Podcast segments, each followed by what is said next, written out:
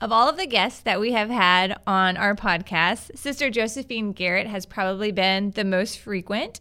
there are lots of laughs and giggles and smiles, but she's such a woman of wisdom and faith.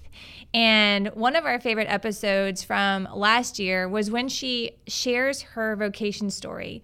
Um, and she talks about how uh, really how God spoke to her and what led her to become a sister and like her discernment. But she also speaks about what we can do as moms to help our daughters discern you know, what God is calling them to. And it's just a wonderful episode from one of my favorite guests that we've had. Yeah, like you said, she's one of our favorite people and we've referred to her as kind of like the mother of this podcast, someone who really encouraged us. But one thing about Sister Josephine is that she's real. Mm-hmm. And hearing her conversion story, hearing her um, journey into religious life, and um, how we can encourage our daughters, like you said, um, is just really helpful. And just to have that witness in our diocese has been a, a great joy. So we hope yeah. that this is uh, helpful and encouraging to y'all as well. Welcome to Life Beyond the Chariot, a faith and family series from the St. Philip Institute. We believe we are called to not only know, but also to live the truth of the gospel within our homes, in our workplaces, and beyond. We believe we are invited to encounter Christ in the messiness of day to day life and to live as his disciples.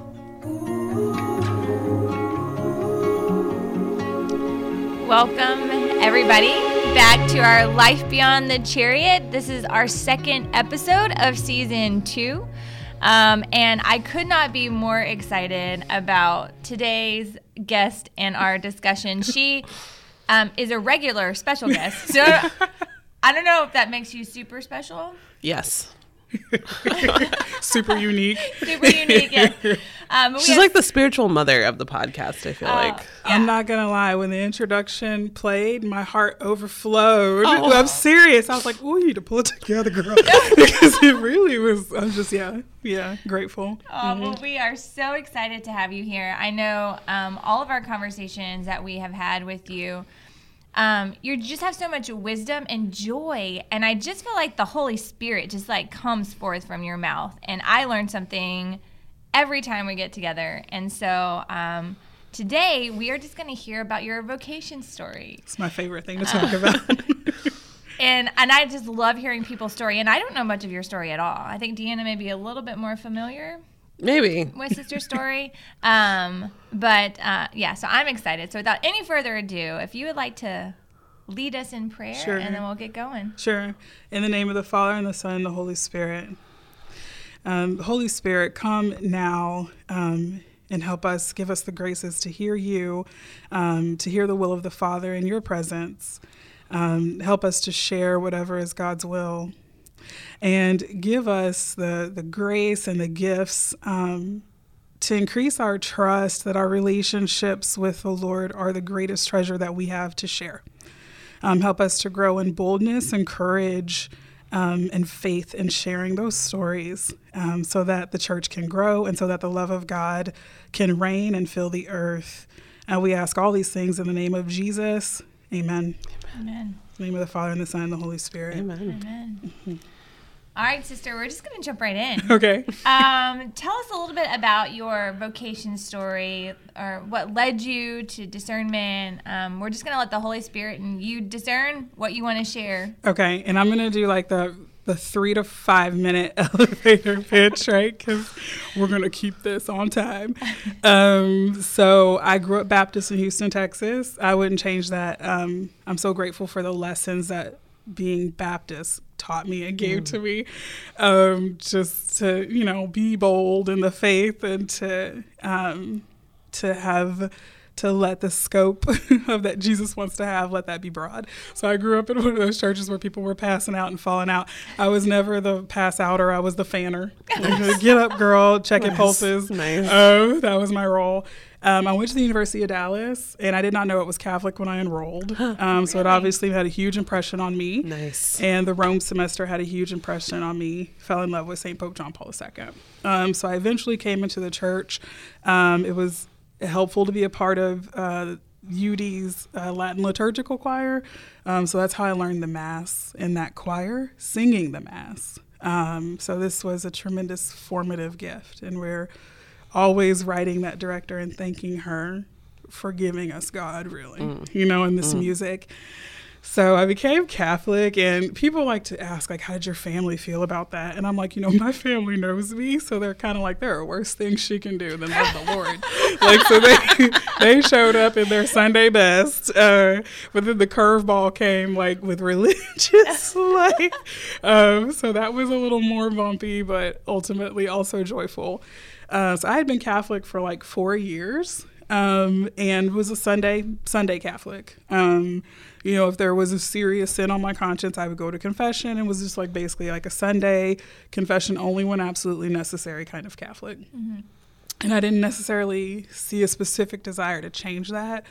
Um, and then I got back, I got a chance to go back to Rome with that choir mm-hmm. and um, went to confession, you know, at St. Peter's and wow. went to Mass at St. Peter's as a Catholic. This was um, pivotal in, in a continuing conversion for me.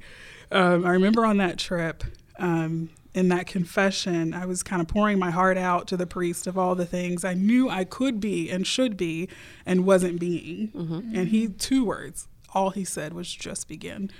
Um, and then the next day, I got to go and do all of that again because our um, our friend group had decided we were too stuck up and we needed to branch outside of our friend group to people we didn't normally hang out with. So I looked outside my friend group and found the cutest boy outside our friend group. And I was like, I'm going to make friends with him. Um, it's a really, really holy and virtuous man. And he asked if we could go back the next day and go to confession again in Mass because he hadn't been to St. Peter's in that way. Mm. Um, and that day we prayed all day together. And I was just struck by his courage and the faith. Mm. And that just never left me. It stayed with me that he was really cute, but it really stayed with me his courage and the faith, like the way he loved Jesus. And so. I wanted to grow that way and I wanted to hold on to things that were changing. So I got a spiritual director. And one day he asked me what my greatest hope was. And I realized I didn't hope for very big things. Like, I didn't hope like a Christian, right? Christians, we have outlandish hope mm. because we believe in being raised from the dead, which yeah. is outlandish on man's terms. Yeah. And I didn't hope like that. And so when I started to pray that way, um, I was praying before the Blessed Sacrament serving at a youth conference, and the thought just came in my mind it would be so wonderful to serve the church as a sister, to just do this. Um, and I was shocked by the thought, very afraid. I definitely don't fit the mold for nuns. Um, what were you doing at the time? Um, I was a vice president at the bank, at, bank, at a bank. Um, operations manager and a project manager. So I had a really big career, mm-hmm. um, and that helped me feel important, right? That helped me to feel important. And so um, it was a long process. I was scared because I just didn't see sisters that felt like a place where I could belong. A lot of them look like Stepford nuns to me. and there ain't none Stepford about me. so I just I struggled. But then I found Sisters of the Holy Family of Nazareth, and I spent two years discerning, and it was beautiful because every sister was so unique and also one in family and like one in the gospel, and that just I was sold out. um, and so I entered in 2011, made my first vows in 2015, and then just made my final vows. So that's it. Or I guess that's like the very short. I know. I'm trying to practice a lot of self control and not ask you like all these little details because I know we have some more things that we want to get to. Right. Um, but just for perspective, how old were you when you felt that call, and then how many years was it from when you heard that call to when you started discerning, like when you found the sisters? Sure. So I was 28 when I was sitting before the Blessed Sacrament, and that became really aware that I need to discern this. I was 30 when I entered as a candidate. Okay. So I spent two years visiting, um, which is about like the high end of the average. Um, about two years visiting, and then as a candidate, it's continued discernment. So there was candidacy mm-hmm. for about a year, postulancy for nine months, novitiate for two years, and then five years of being like a junior sister before your final vows. Wow. Yeah, so it's been a long road. Yeah. yeah. But you celebrated basically your wedding day to Jesus. Yes. Uh, your final vow. So tell us what the day was. I mean, the day was a two and a half hour long mass, which I didn't know it was two and a half It hours. was the longest mass I've ever been to, but it was so beautiful. Like we crushed the vigil. it was amazing. yeah, but, I mean, it was a daze to me when people told me it was two and a half hours. I didn't even have one to watch, so I didn't know. So I was, I mean, so it was um, a tremendously beautiful mass that is the mass, but then incorporates all of these elements for the consecration and just beautiful prayers, um, beautiful rituals, and then after that we. You know, we couldn't have the type of reception we would normally have. Everything was much smaller, but still incredibly beautiful. Um, and then we passed out. Yeah. yeah. I did. I passed out, yeah.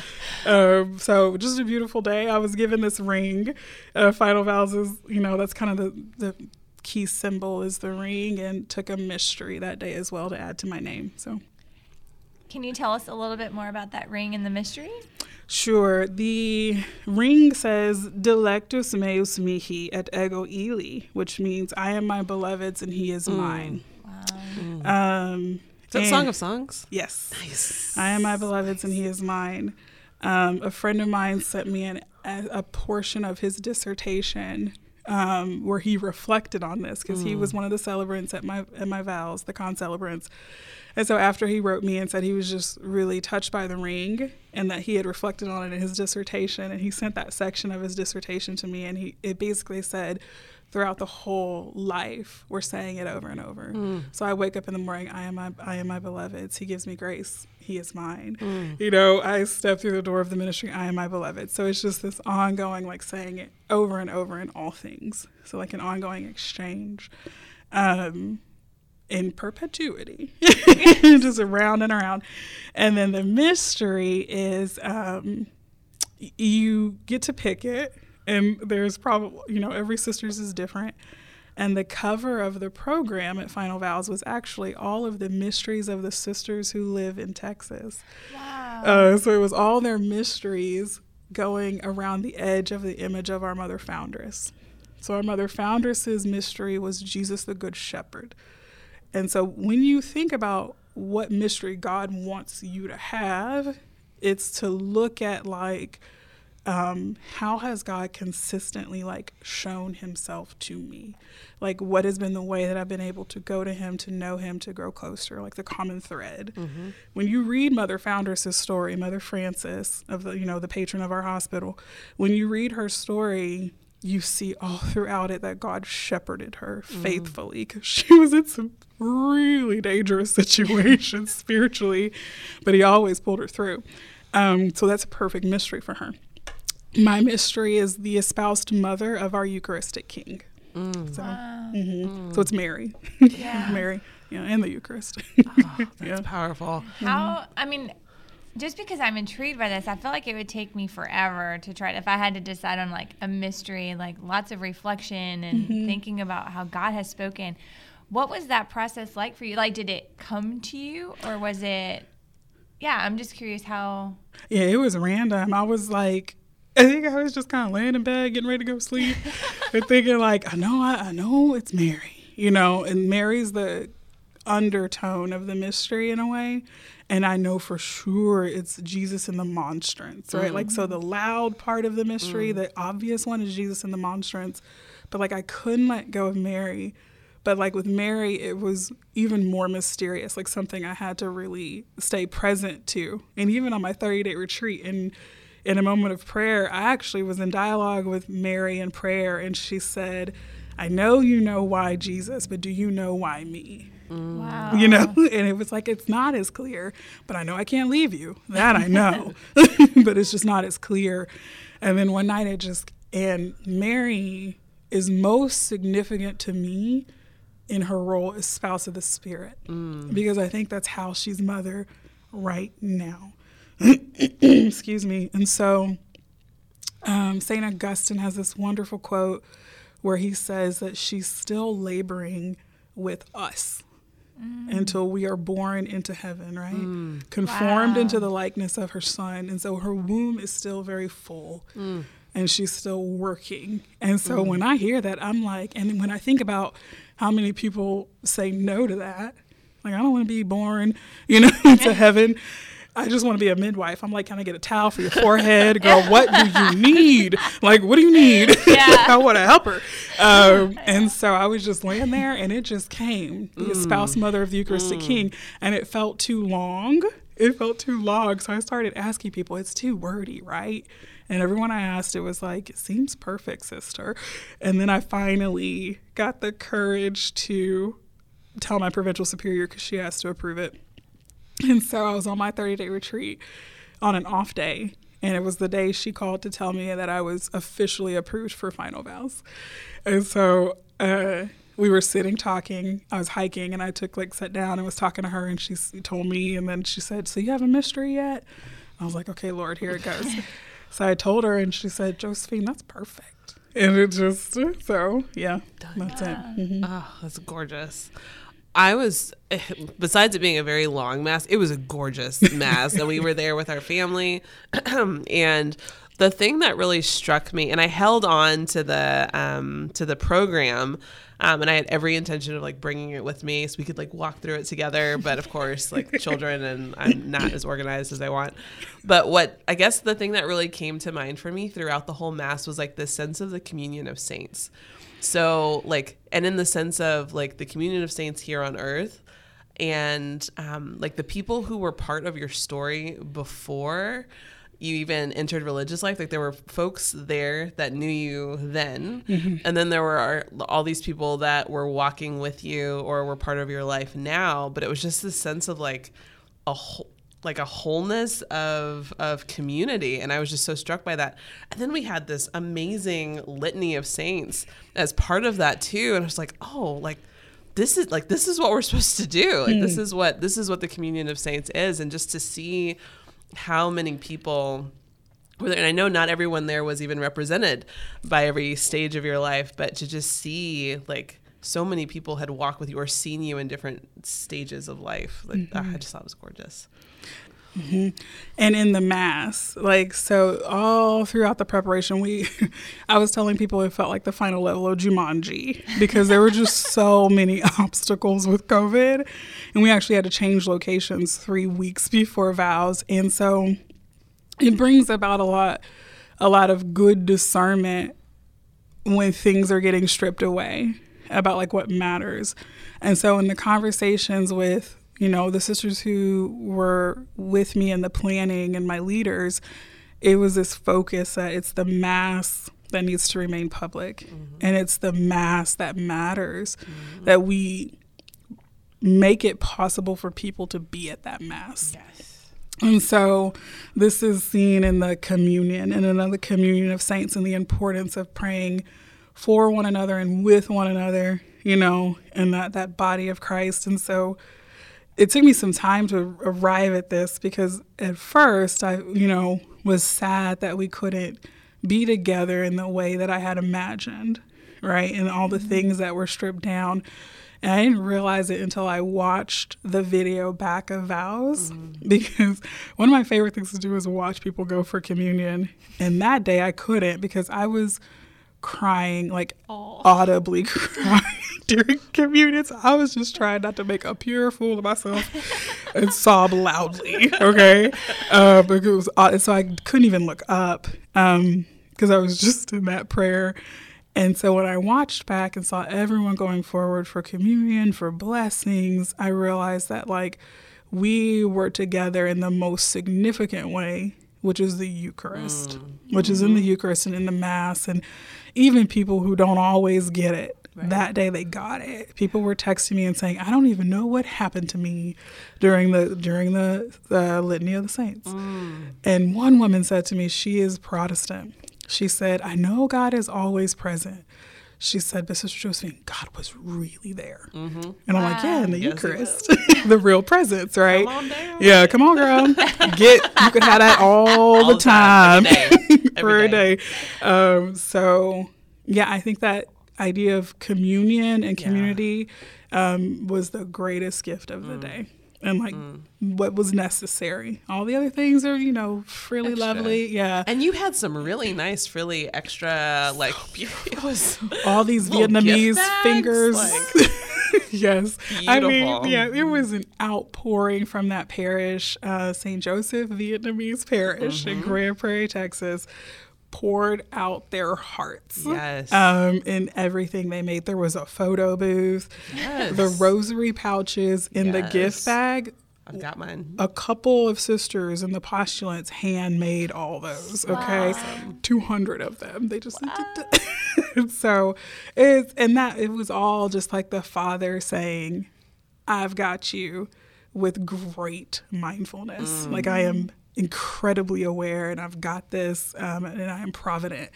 Um, even the church, Yeah. uh, the stained glass window is a monstrance from floor to ceiling. Stunning. and Stunning. There was one time on third day retreat where I was praying um, with the scripture from the wedding of Cana. And in that prayer, I imagined I was making my vows at that wedding, and I was before a monstrance. So I think three weeks before, it wasn't our plan to be there. Wow. But in God's providence, I made my vows before a monstrance. And so, God is good. yeah, it was just God a lot good. of really wonderful graces. hmm That's beautiful. Um, I uh, we could not go because the location was switched, and I was like, oh my goodness. and um, but my heart has been with you, um, and I think that, and I go back to my wedding day and realizing that just like how profound the ceremony was, right? And I'm sure that every um, sister or every priest, when he's ordained, um, religious brother, um, have this sort of profound encounter um, in a way that is deep, in a way that God is still, and that's the thing, is that even after we say yes on a, on a vocational level, right, to God, um, he's like like for so long I thought that was going to be sort of the end of like major discernment. Do you know what I mean? And the fact that God's like, no, I I'm still moving in and through you, um, and that He reveals Himself in so many powerful ways, um, and to just have that day embedded in self in your heart, I just think is beautiful. and to keep like letting it grow like letting the like discovering more of the graces mainly of the vows of that day right? So you come away with this these vows this commitment and um it just grows. And it just like you know keeps uh, becoming more profound um and being a way to like know God, let God reveal himself to me, and then respond and work for him. But it just like it's an ongoing growth, like Yeah. grace. So yeah. Oh, Yeah. God's good. And Mm-hmm. I, one of the great gifts I think for our diocese is that you're present at the school. Oh, Um, so St. Gregory, St. Gregory Cathedral School. So my daughter goes there, and hopefully more of the little Johnstons will be there next year. Um, but your presence there is so beautiful and so impactful.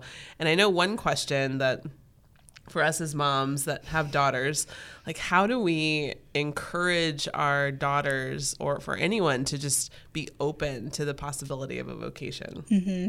I think on the practical level, like beginning at the practical level, I know it's harder to see sisters because there's not as many spread outs and there's not as many in Catholic ministries. Right. And so just that seeing a woman who's a sister, so a young woman realizing that's, you know, a possible call Yeah. um, it gets harder. And so I, I, it's hard to ask, but you know, I think it's, we've got to ask moms to to reach out to sisters. I know a lot of vocation directors.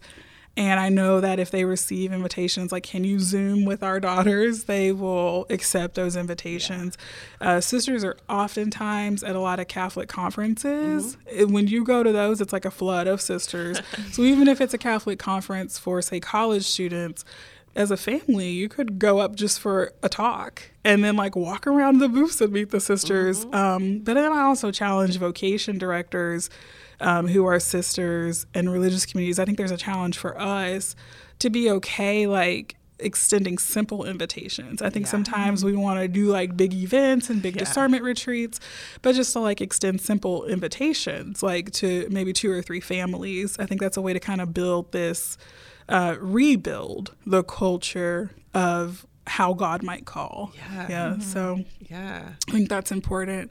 Um, I also think, though, on a deeper level and probably even greater task is to for all of us to restore our faith in the power of the Eucharist. Mm.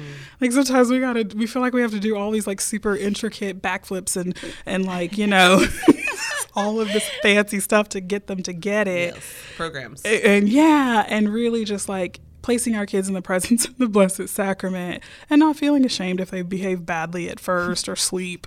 Um, I think it's, you know, we know your kids aren't perfect. You know, people know your kids aren't perfect because they kids ain't perfect.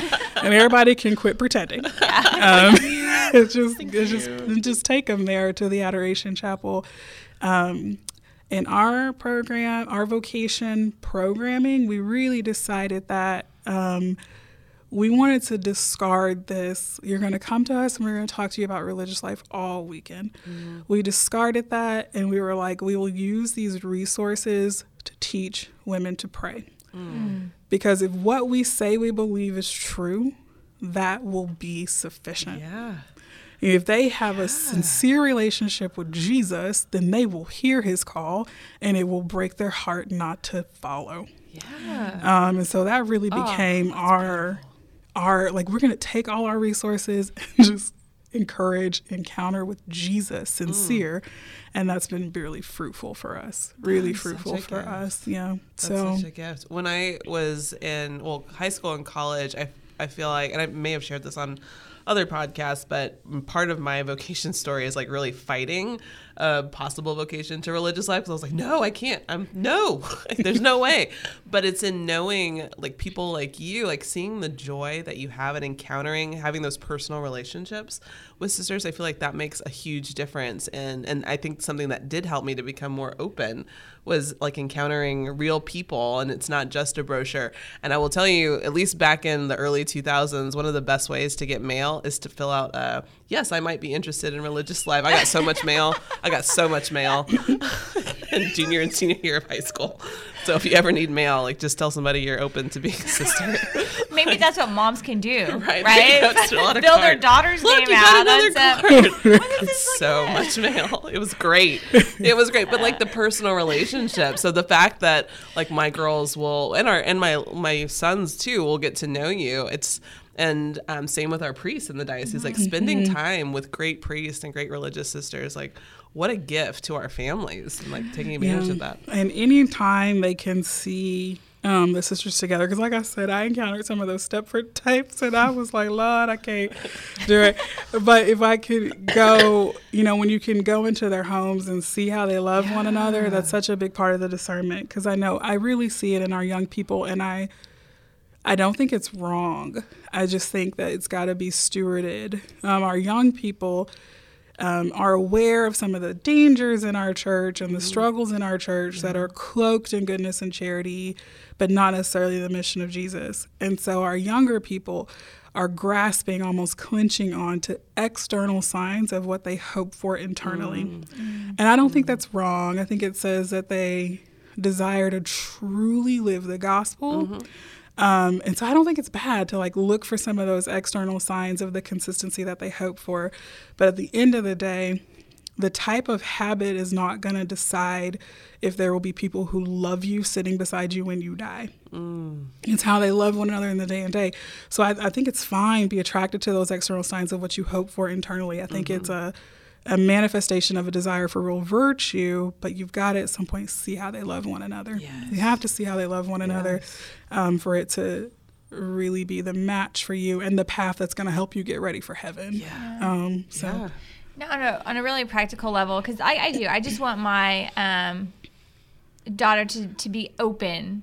Um, and so, like, at what age do you think is a good? So, like, when they're little, I mean, throughout the whole life, right? Expose them to the Eucharist, bring them to adoration. When is a good time to um, take your daughter, like, to call a vocations director and say, "Hey, can we just come and see?"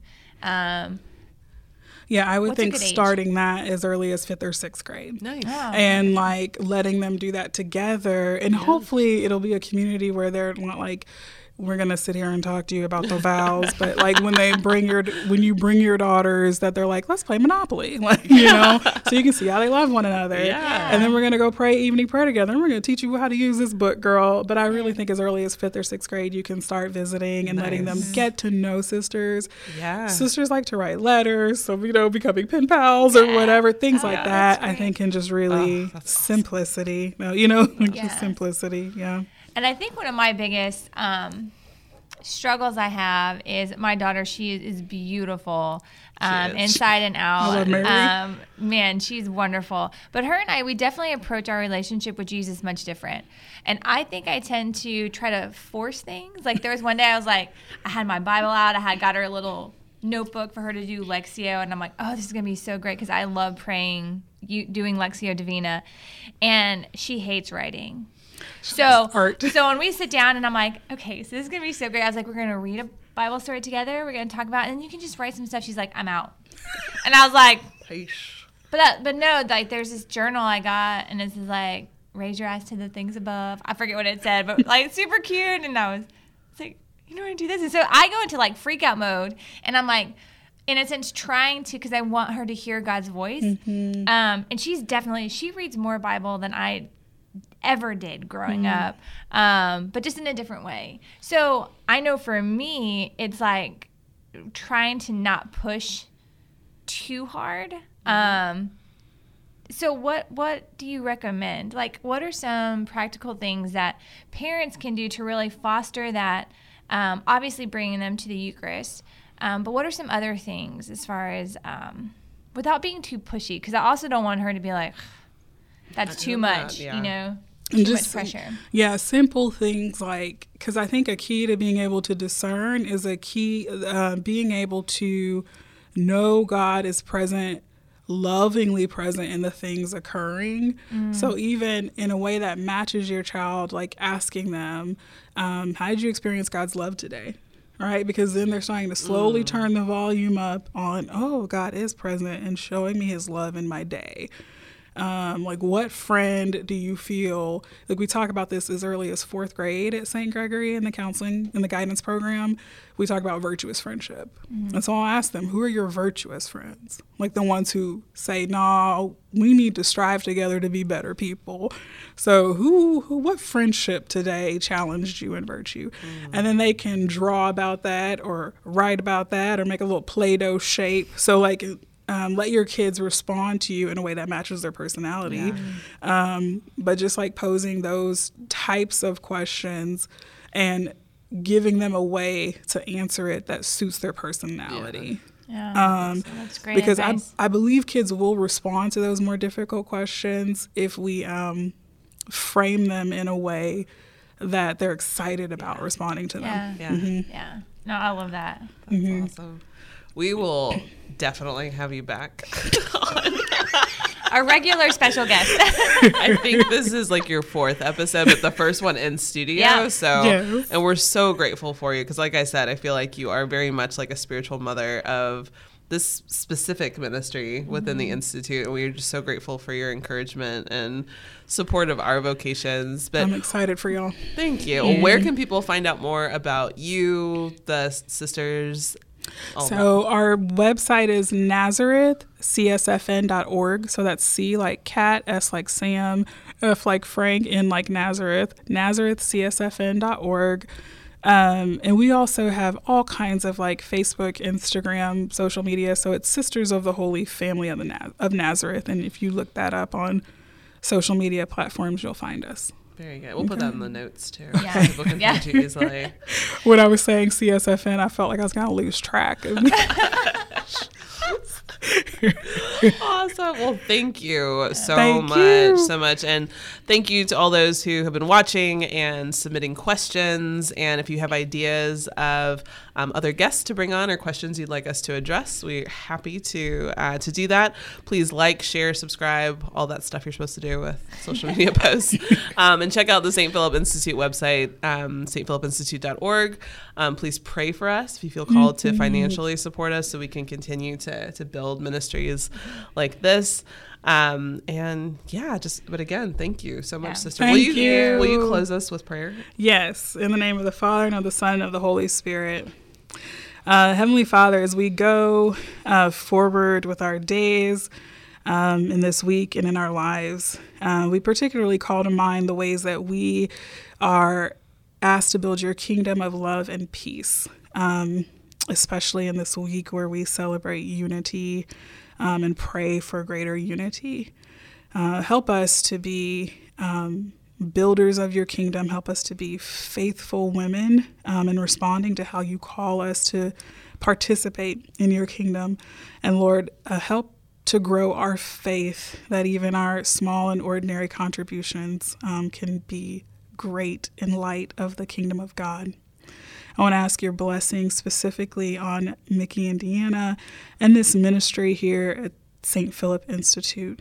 Uh, continue to strengthen them, uh, embolden them, um, and continue to just increase in their hearts um, an awareness of your word and of your presence.